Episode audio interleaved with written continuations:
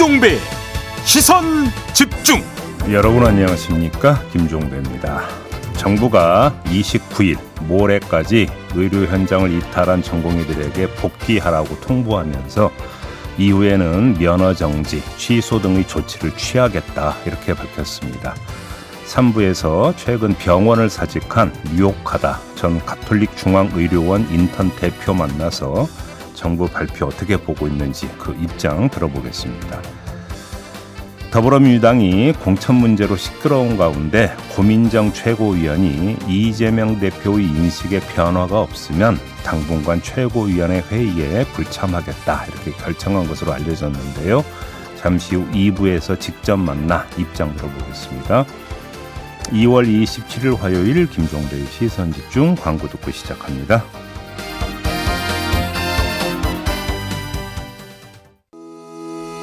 시선 집중은 촌철님들의 다양한 목소리를 기다립니다. 짧은 건 50원, 긴 건 100원인 문자 메시지 샵 8001번, 스마트 라디오 미니와 유튜브 라이브로도 시선 집중과 함께 하실 수 있습니다. 믿고 듣는 진품 시사 김종배의 시선 집중.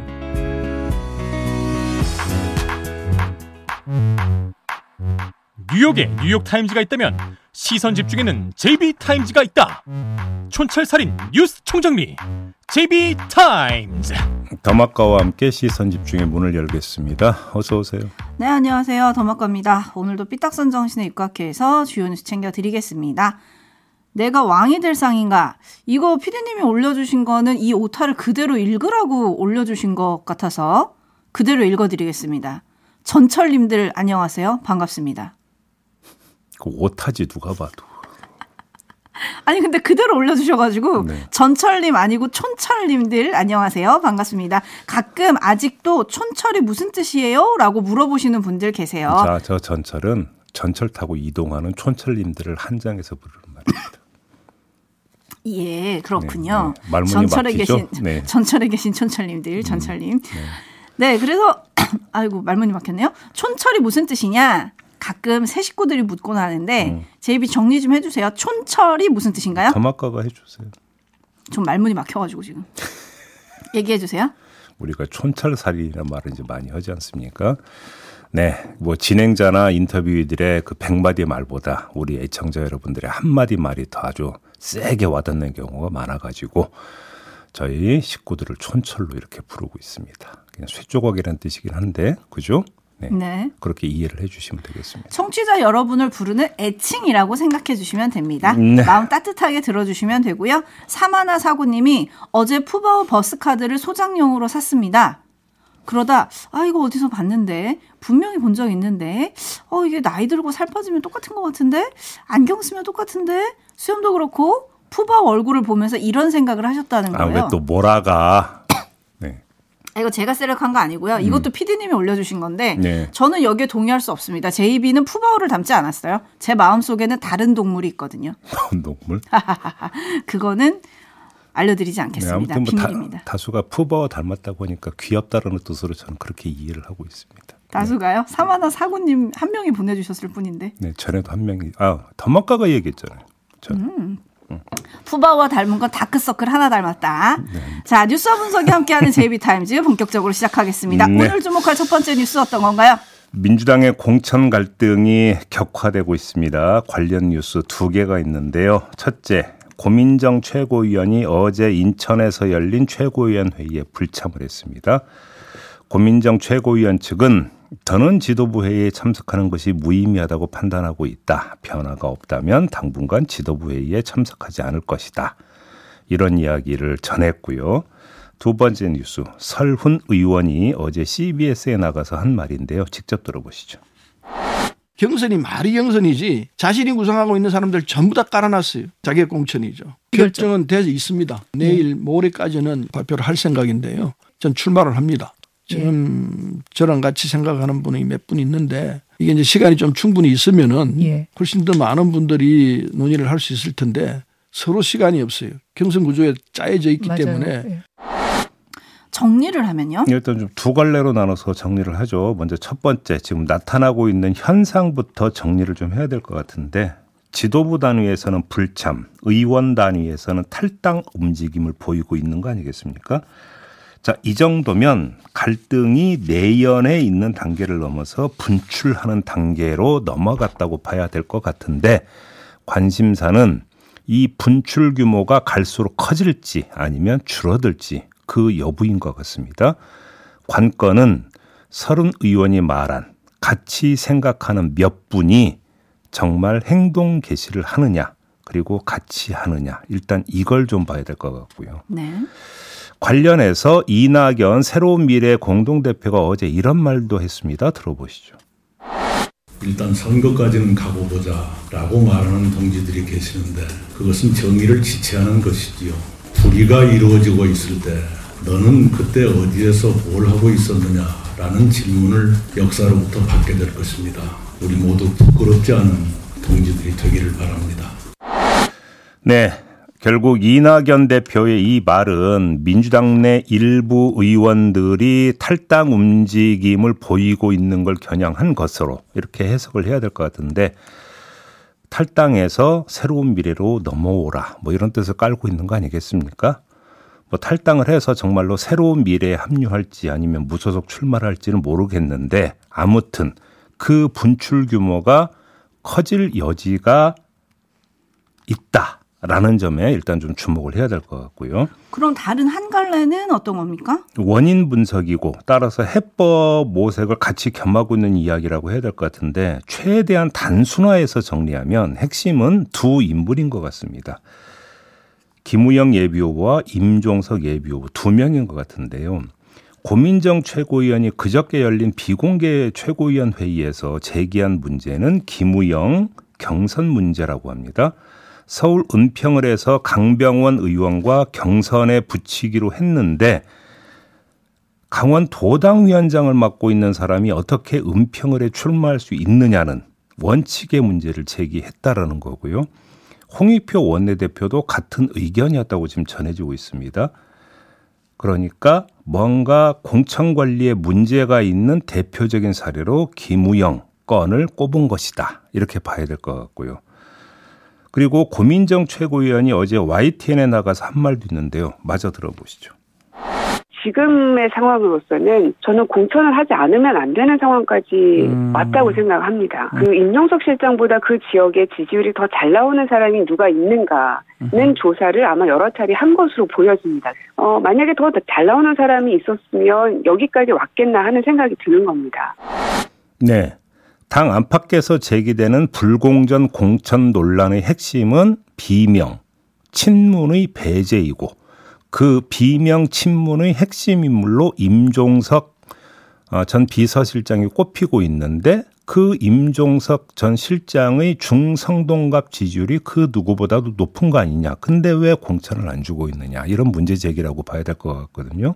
정리를 하면 갈등이 진화되느냐 아니면 걷잡을 수 없이 분출을 하느냐.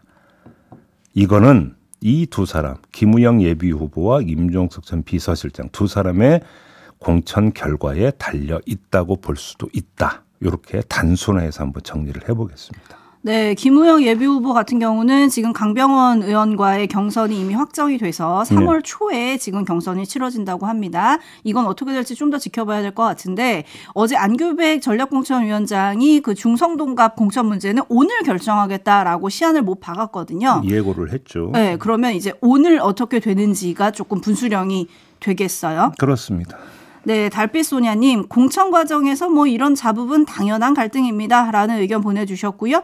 김창면님 반면에 바람 잘 날이 없네요. 이래서 될까요? 라는 뭐 물음표를 보내주셨는데 음. 오늘 민주당 의총이 있습니다. 네. 여기서 지금 어떤 얘기가 나올지 뭐 요거를 좀 지켜봐야 될 것 같고요. 음. 서른 의원이 탈당을 언급을 했는데 그 하위 20% 평가 결과를 받았다고 고백했던 박영순 의원이 오늘 오후에 지금 기자회견을 잡아놨거든요. 뭐 탈당 예고를 했다 이런 보도가 나오고 있더라고요. 네, 그리고 홍영표 의원도 장고에 돌입했다 이런 기사들이 어제 몰아서 나왔기 때문에 네. 실제로 탈당을 고민하는 사람들이 행동에 옮길 거냐 음. 이것도 조금 오늘이 분수령이 될 것 같아요. 그렇습니다. 민주당 이야기는 잠시 후 2부와 3부에 걸쳐서 인터뷰를 통해서 또 짚어보도록 하겠습니다. 계속 시선 집중해 주시고요. 제이비타임즈 이번에는 여당 여당으로 가볼까요? 네, 한번 정리를 해보죠. 권성동 의원이 강원 강릉에서 단수 공천됐고요. 이철규 의원도 경선 경쟁자인 장승호 당 중앙위 부위원장의 경선 포기로 강원도 동해 태백 삼척 정선에서 공천이 확정이 됐습니다. 윤한홍 의원도 창원 마산 회원에서 단수 공천됐습니다. 이 세 명의 공통점이 뭡니까? 원조 친윤으로 꼽히는 인물들입니다. 이번엔 용산 출신들 한번 보죠. 부산 해운대갑에서 단수 공천된 주진우 전 법률 비서관이 있죠. 이 사람에 이어서 이원모 전 인사비서관은 경기도 용인갑에 전략 공천됐고요. 조지현 전 행정관도 경북 경산 후보로 확정이 됐습니다. 여기에 추가할 사람이 한 명 더 있죠. 강승규 전 수석 홍문표 의원의 보기로 충남 홍성 예선에서 공천이 됐습니다. 네, 이들이 어떻게 될지 보자 했는데 빠르게 정리가 됐습니다. 그렇습니다. 포인트는 어떤 건가요? 뭐 이변은 별로 없었다라는 것이죠. 이른바 윤의 사람들이 예상대로 무난하게 비교적 안전한 곳에서 공천을 받음으로써 원내 진출에 구분응선을 넘었다. 이렇게 봐야 될 것 같습니다. 더불어 확인되는 게 있습니다. 한동훈 비대위원장의 재지 이런 이제 설이 많이 돌지 않았습니까? 이 설은 결과적으로 아닌 것으로 확인됐다고 봐야 될 것 같고 아니면 제지를 하려고 했는데 역부족이었다고 보거나 그나마 먹힌 건 친윤 당사자들이 아니라 그 친윤과 친한 사람들 이른바 반계에 국한된 것으로 한정해서 봐야 되지 않을까 요런 정리도 가능할 것 같습니다. 네, 근데 이렇게 조용한 공천에 대해서 한동훈 비대위원장 어제 기자들의 질문을 받고 이렇게 자평을 했거든요. 음. 직접 들어보시죠. 저는 세계사적으로 가장 투명한 공천이라고 생각합니다. 그 조용한 공천이니까 감동이 없다 이런 취지의 저 주장도 하잖아요. 우리의 조용한 공천은 보이지는 않지만 많은 분들의 감동적인 희생과 헌신이 있기 때문에 가능한 겁니다. 우리 당 입장에서 굉장히 그동안 헌신해오고 존재감이 있던 분이 우리 전체의 승리를 위해서 반복적으로 계속적으로 헌신해 주시고 승복해 주시고 계시기 때문입니다. 그거 굉장히 어려운 겁니다. 네. 한마디로 말해서 조용한 공천이니까 감동이 없다. 이렇게 억가하지 말라는 얘기였거든요. 그러니까 지금 이것의 핵심은 조용한 공천이라고 하는 것의 핵심은 뭡니까? 현역 불패. 이거하고 연결이 되는 거 아니겠습니까? 그럼 한번 따져보죠. 공천이라고 하는 게 어떤 의미를 갖는 겁니까? 왜 공천에 항상 꼬리표처럼 따라 붙는 세트로 이야기되는 게 혁신일까요? 다시 말해서 정치에 있어서의 혁신은 인물의 혁신을 동반해야만이 가능하다라는 것이고 인물의 혁신은 결국은 공천 과정을 통하는 게 1차다. 그 다음이 유권자의 선택이 2차인 것이고 이런 거 아니겠습니까? 따라서 현역 불패라고 하는 것은 무슨 이야기입니까? 인물 혁신이 없다는 이야기로 연결이 될 수 있는 겁니다. 그러면 현역들이 정말로 그렇다고 현역이라고 무조건 잘라낼 수는 없는 거겠죠. 일을 잘했다면 잘라낼 이유가 없는 거죠. 그러면 현역 불패라고 하는 것은 뭐냐면 기존의 현역들이 일을 정말 잘해서 잘라낼 필요가 없었다라는 등식으로 연결이 되는 거 아니겠습니까? 그래서 우리는 지난 4년 동안 국민의힘 소속 의원들은 일을 정말 잘했다. 이런 자체 평가가 돼 버린다는 이야기가 되는 겁니다. 그러면 이거에 대한 또 유권자의 평가가 있게 되겠죠. 그렇게 정리하면 되는 거 아니겠습니까? 그러네요. 음. 그리고 오늘 아침 조간에 비수도권 지역의 여당 현역 의원의 말이라면서 나온 그 워딩이 있던데 저는 좀 이게 눈에 띄더라고요. 네. 우리는 아직 킬러 문항을 풀지 않았다. 대구 경북 이른바 TK 공천이 남아 있다. 이 한 줄이었는데요. 네. 요거가 아주 어려운 숙제다 뭐 이런 얘기 많이 하잖아요. 어떻게 풀지 좀 관심이 되고요. 지금 여당 같은 경우에 중진 불사라는 얘기가 나오고 있습니다. 음. 3선 이상 30명 중에 18명이 본선행으로 갔고요. 11명은 경선행으로 갔습니다. 네. 그러면 누구만 불출마했느냐? 장재원 의원만 불출마를 했다라는 얘기가 나와요. 네. 2739님, 장재원 의원도 불출마 안 했으면 공천 받았을까요?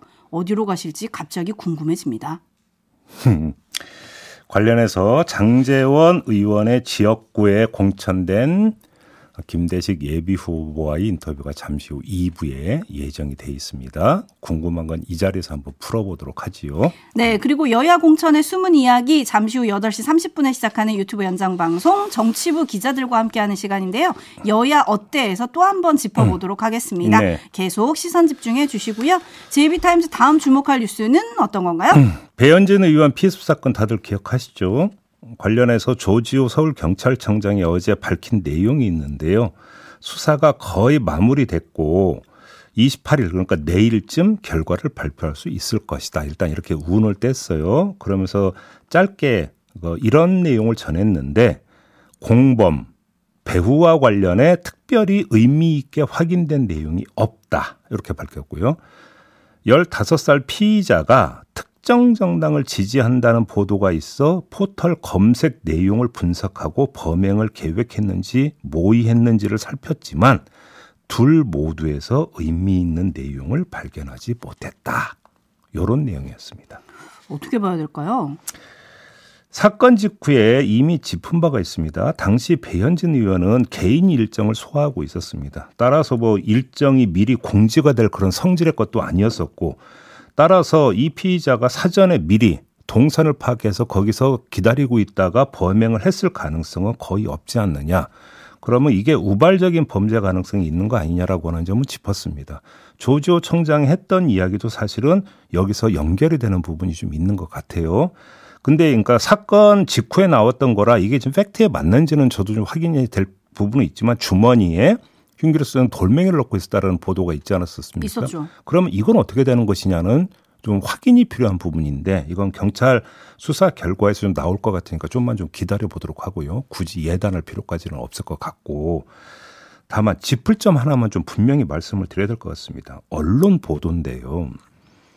피의자가 평소 정치 성향을 드러냈다라는 등의 보도가 있었지 않습니까? 그리고 제가 지금 전해드린 조조 청장의 말에도 뭐가 있었습니까? 아, 특정 정당을 지지한다는 보도가 있어서 포털 검색 내용 등을 분석을 했는데 나온 게 없다라. 지금 이런 취지의 발언을 하지 않았습니까? 그러면 도대체 그때 이 보도는 어떤 팩트에 근거하고 어떤 사실에 근거해서 이런 보도가 나왔던 겁니까? 복귀를 하면? 아니, 경찰이 다 뒤졌다면서요.